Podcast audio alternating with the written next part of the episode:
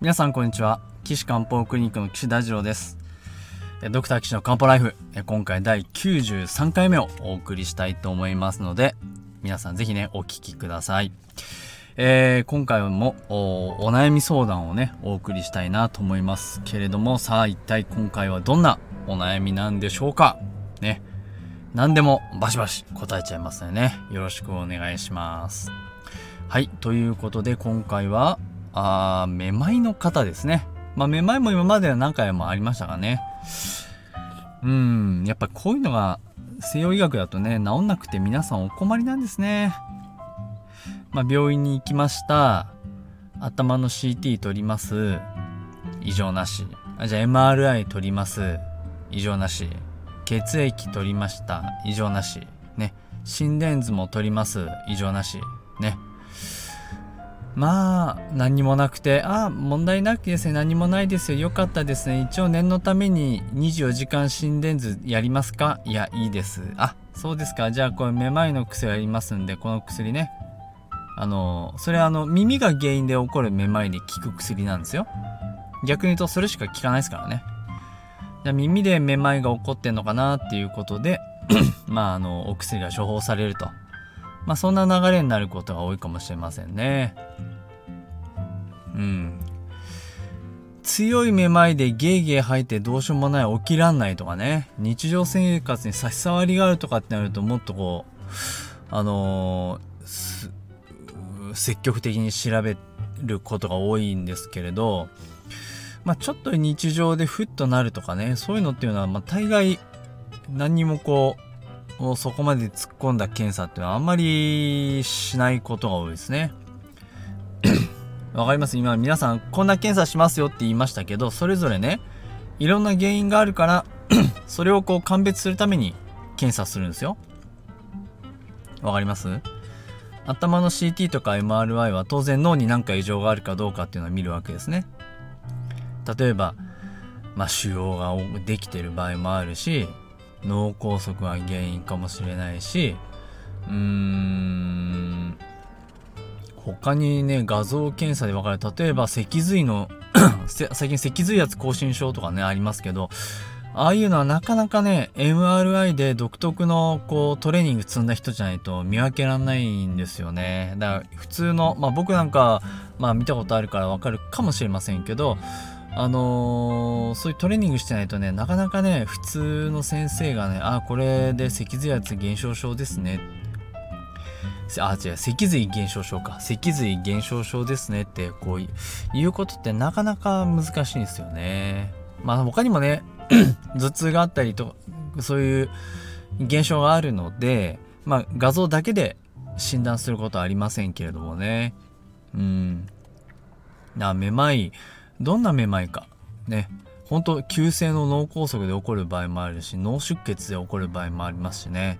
これね、まあ、要注意なんですけど、まあ、そこまでないよっていうめまいっていうのはね、まあ、どうしようもないんですよね。うーん、しょうがない。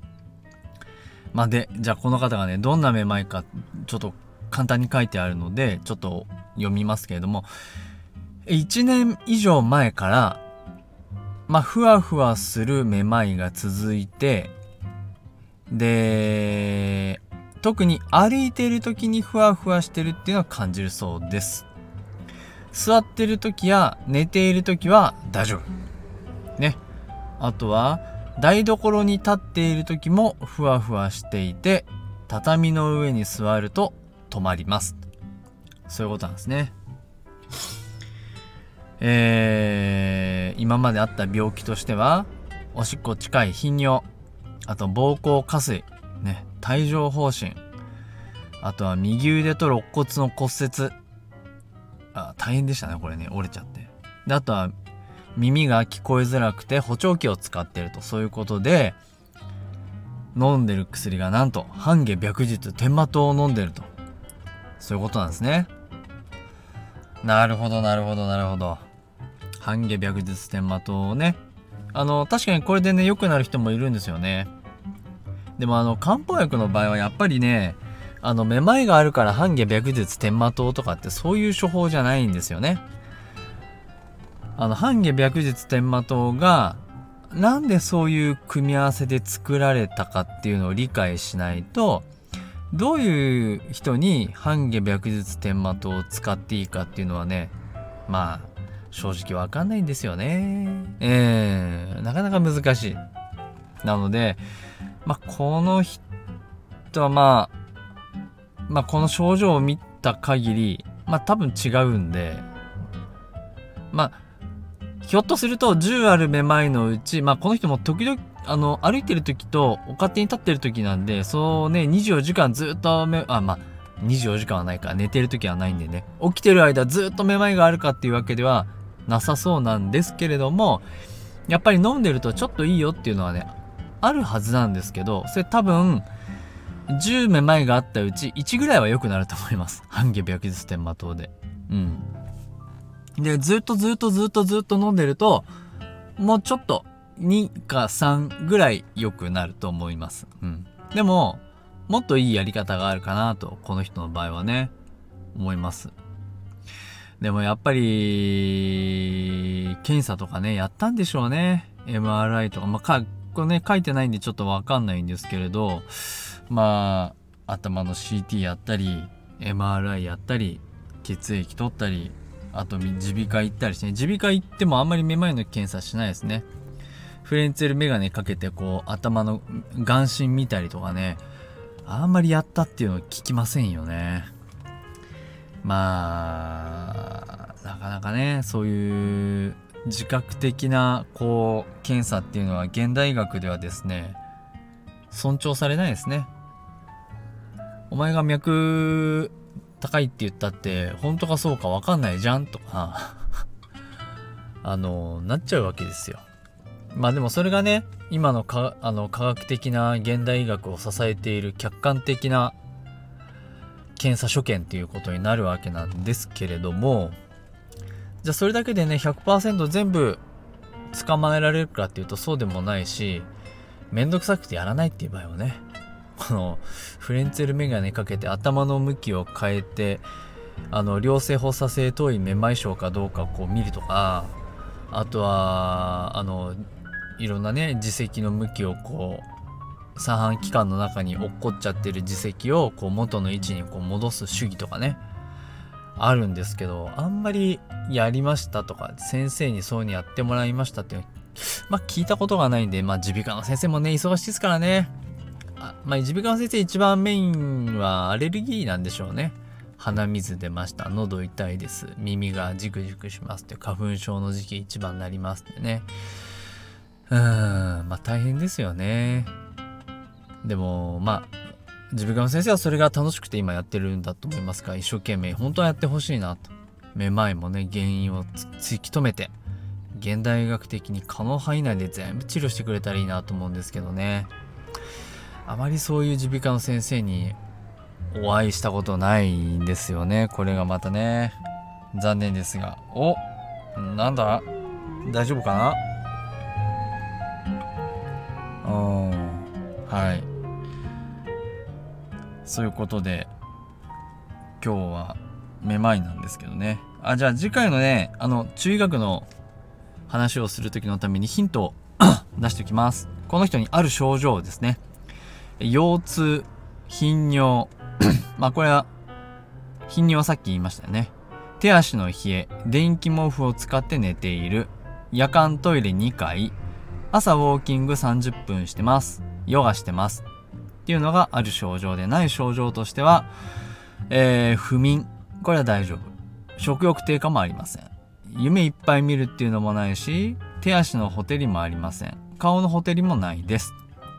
で汗は出ないし寝汗も出ない膝の痛みとかむくみとか口が乾くっていうのもないとまあそういうことですねこのヒントを見てあ、聞いて、あ、見えないですね。失礼しました。